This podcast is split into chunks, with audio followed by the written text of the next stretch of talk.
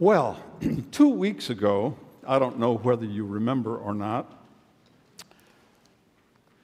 sometimes people ask me on Tuesday, What did you preach Sunday?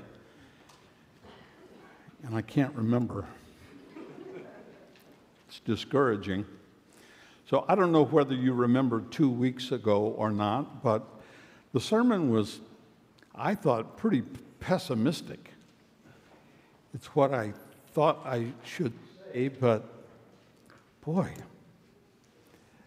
by Tuesday's staff meeting, I was feeling like, my goodness, did I, did I leave people in a hopeless state? Well, the staff told me that it wasn't that bad.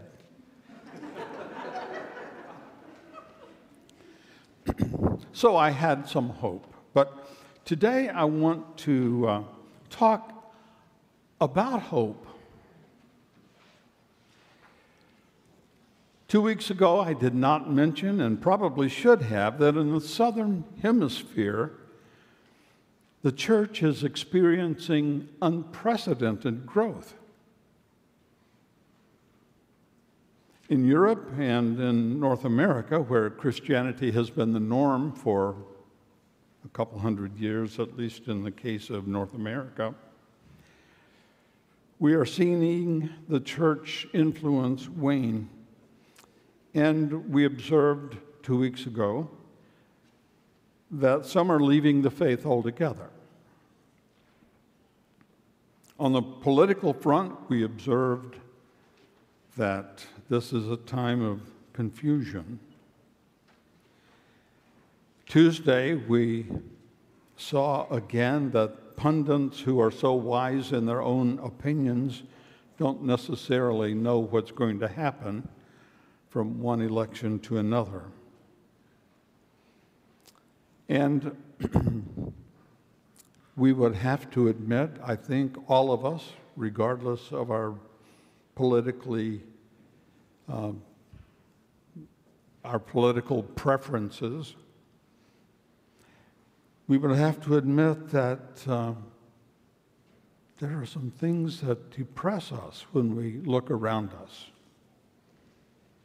The date January 6th has, become, has assumed a notorious place in our history, like September 11 and December 7 they need no explanation beyond themselves, and the same is true of January 6th.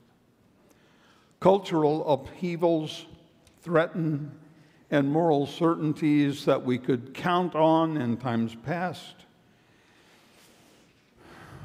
have seemingly disintegrated.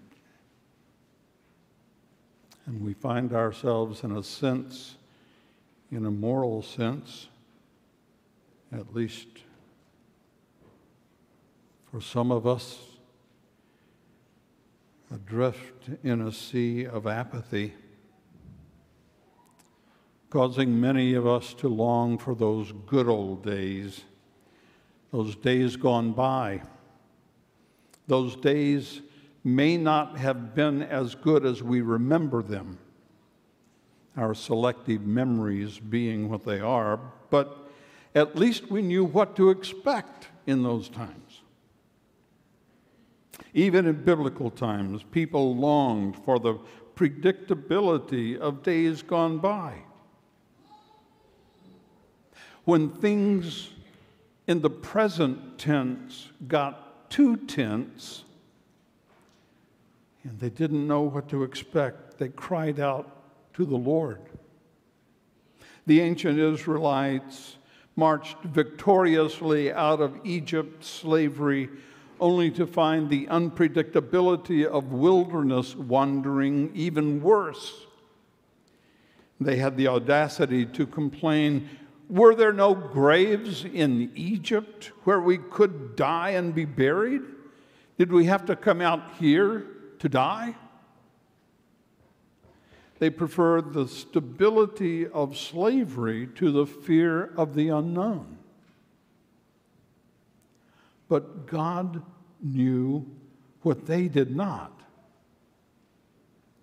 God knew that as uncomfortable as the wilderness wanderings and the uncertainties of their future might be, God knew that a promised land awaited them.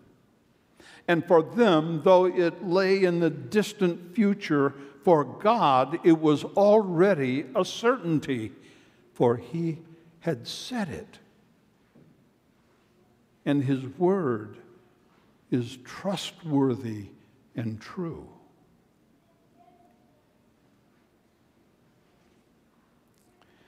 A thousand years or so later, they had settled in the promised land, and their comfort was interrupted by the rise of Babylon, a global bully of their day. Nebuchadnezzar, their king, smashed Israel's rebellion decisively in 586 BC when the Babylonian army tore down the walls of Jerusalem, burned and looted the temple, destroyed and demolished the government buildings along with many of the inhabitants' homes in Jerusalem. Nebuchadnezzar, having learned from Israel's past rebellions, eventually executed 70 to 80 of the leading citizens and set about categorizing the rest of the people, those who represented any kind of threat were deported to Babylon. Only those who lacked initiative or lacked training or lacked the ability to lead were left behind there in Jerusalem. Amid, the rubble of the city torn apart by war. Those who had been deported to Babylon faced a crisis their temple, the focal point of God's presence with them, was gone. And where is God became the common question.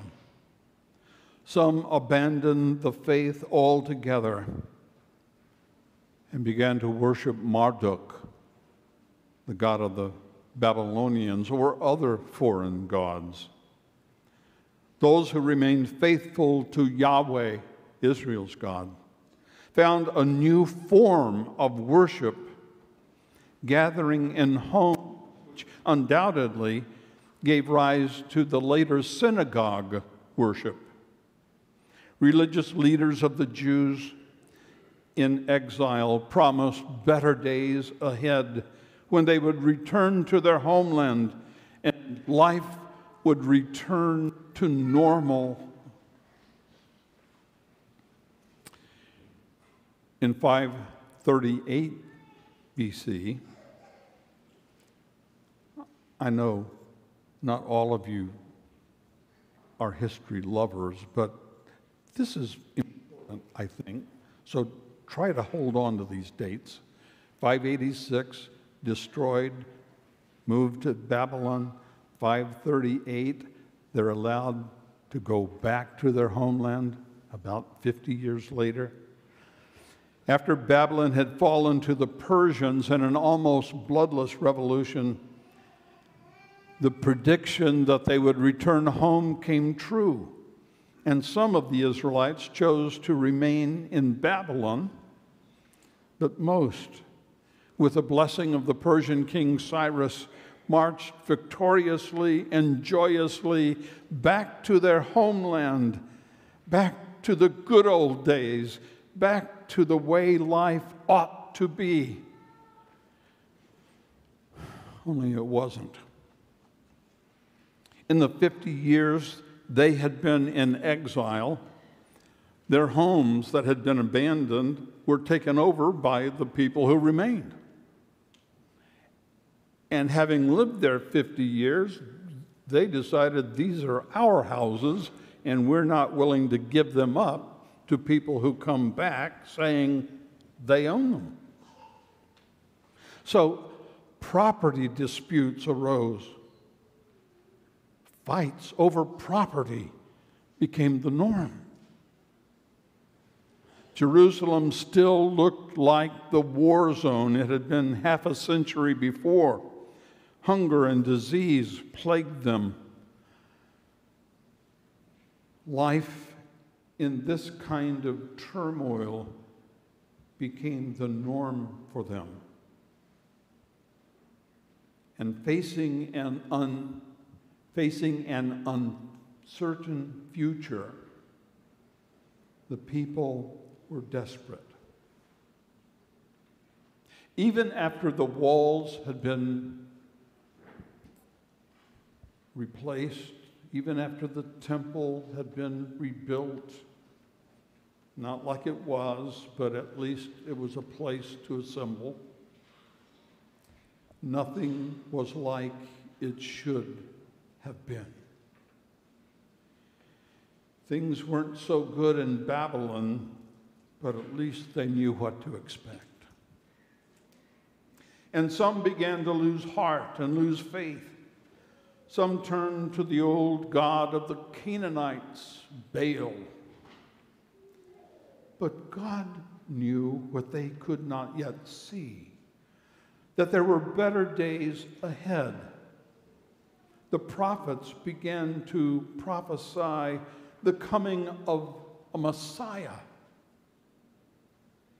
Christ's incarnation had not yet happened.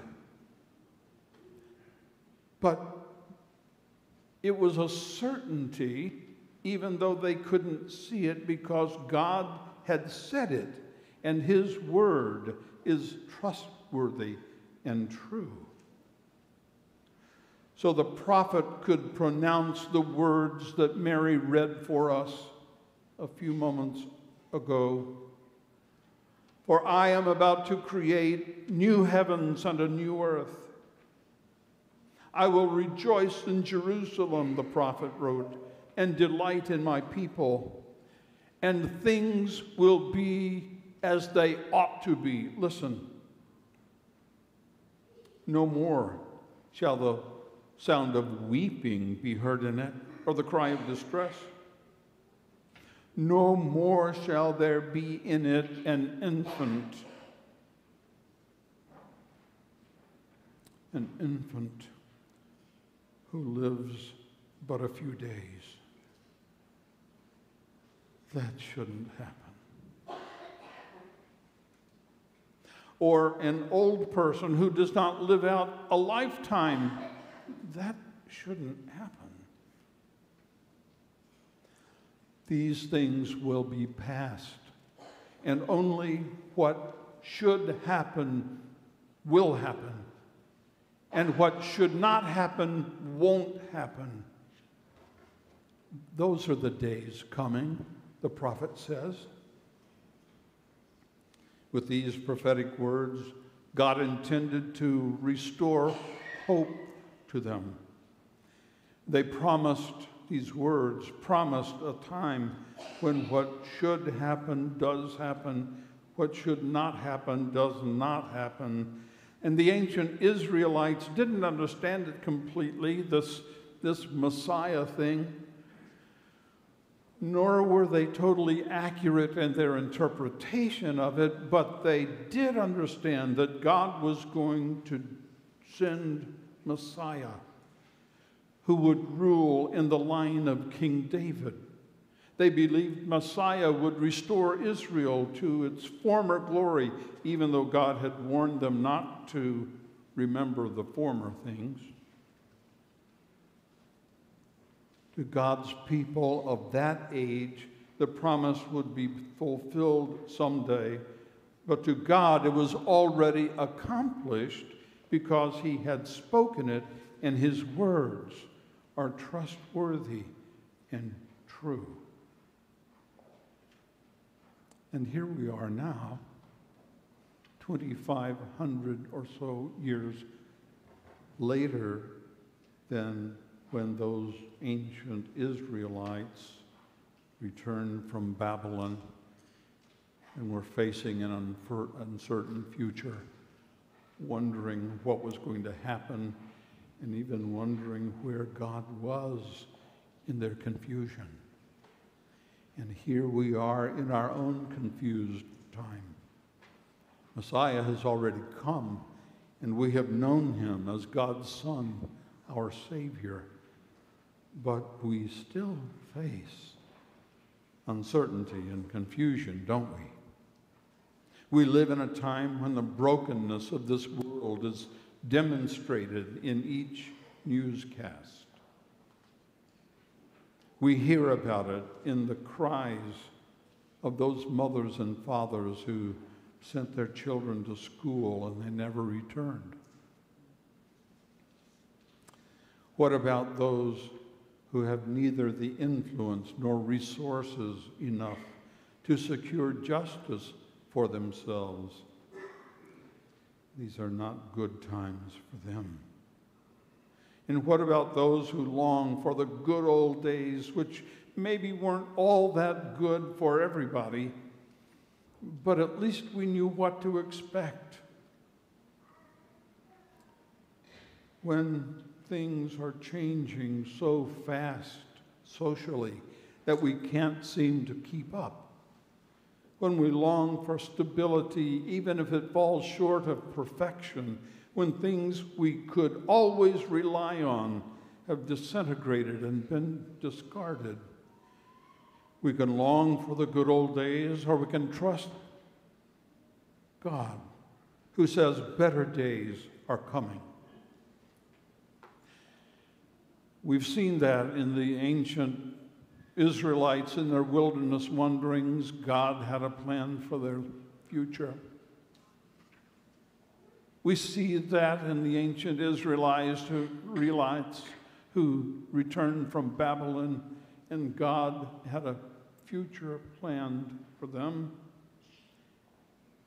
And we see it even today as God promises a future for us.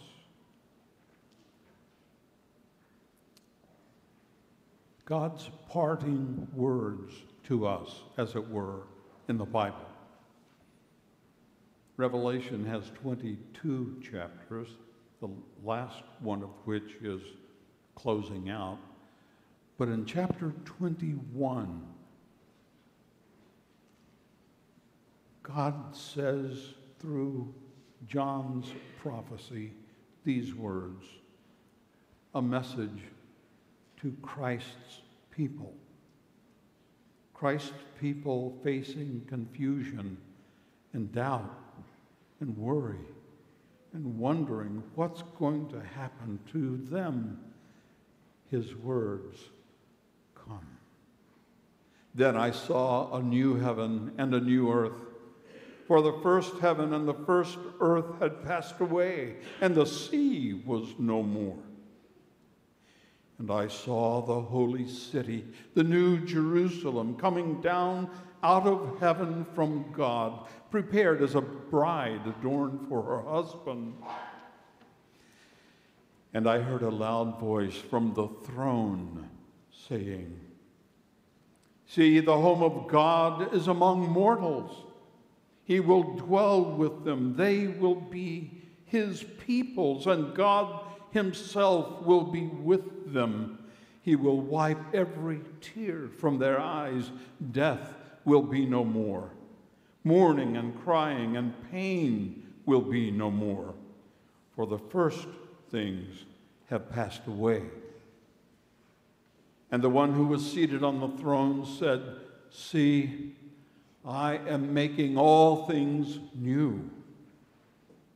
Also, he said, Write this, for these words are trustworthy and true. Then he said to me, It is done. I am the Alpha and the Omega, the beginning and the end to the thirsty. I will give water as a gift from the spring of the water of life. those who conquer, those who are victorious will inherit these things, and I will be their God, and they will be my children. Into our state of confusion, when the future seems so uncertain, God gives us his absolute assurance. He has already determined the outcome. And we win.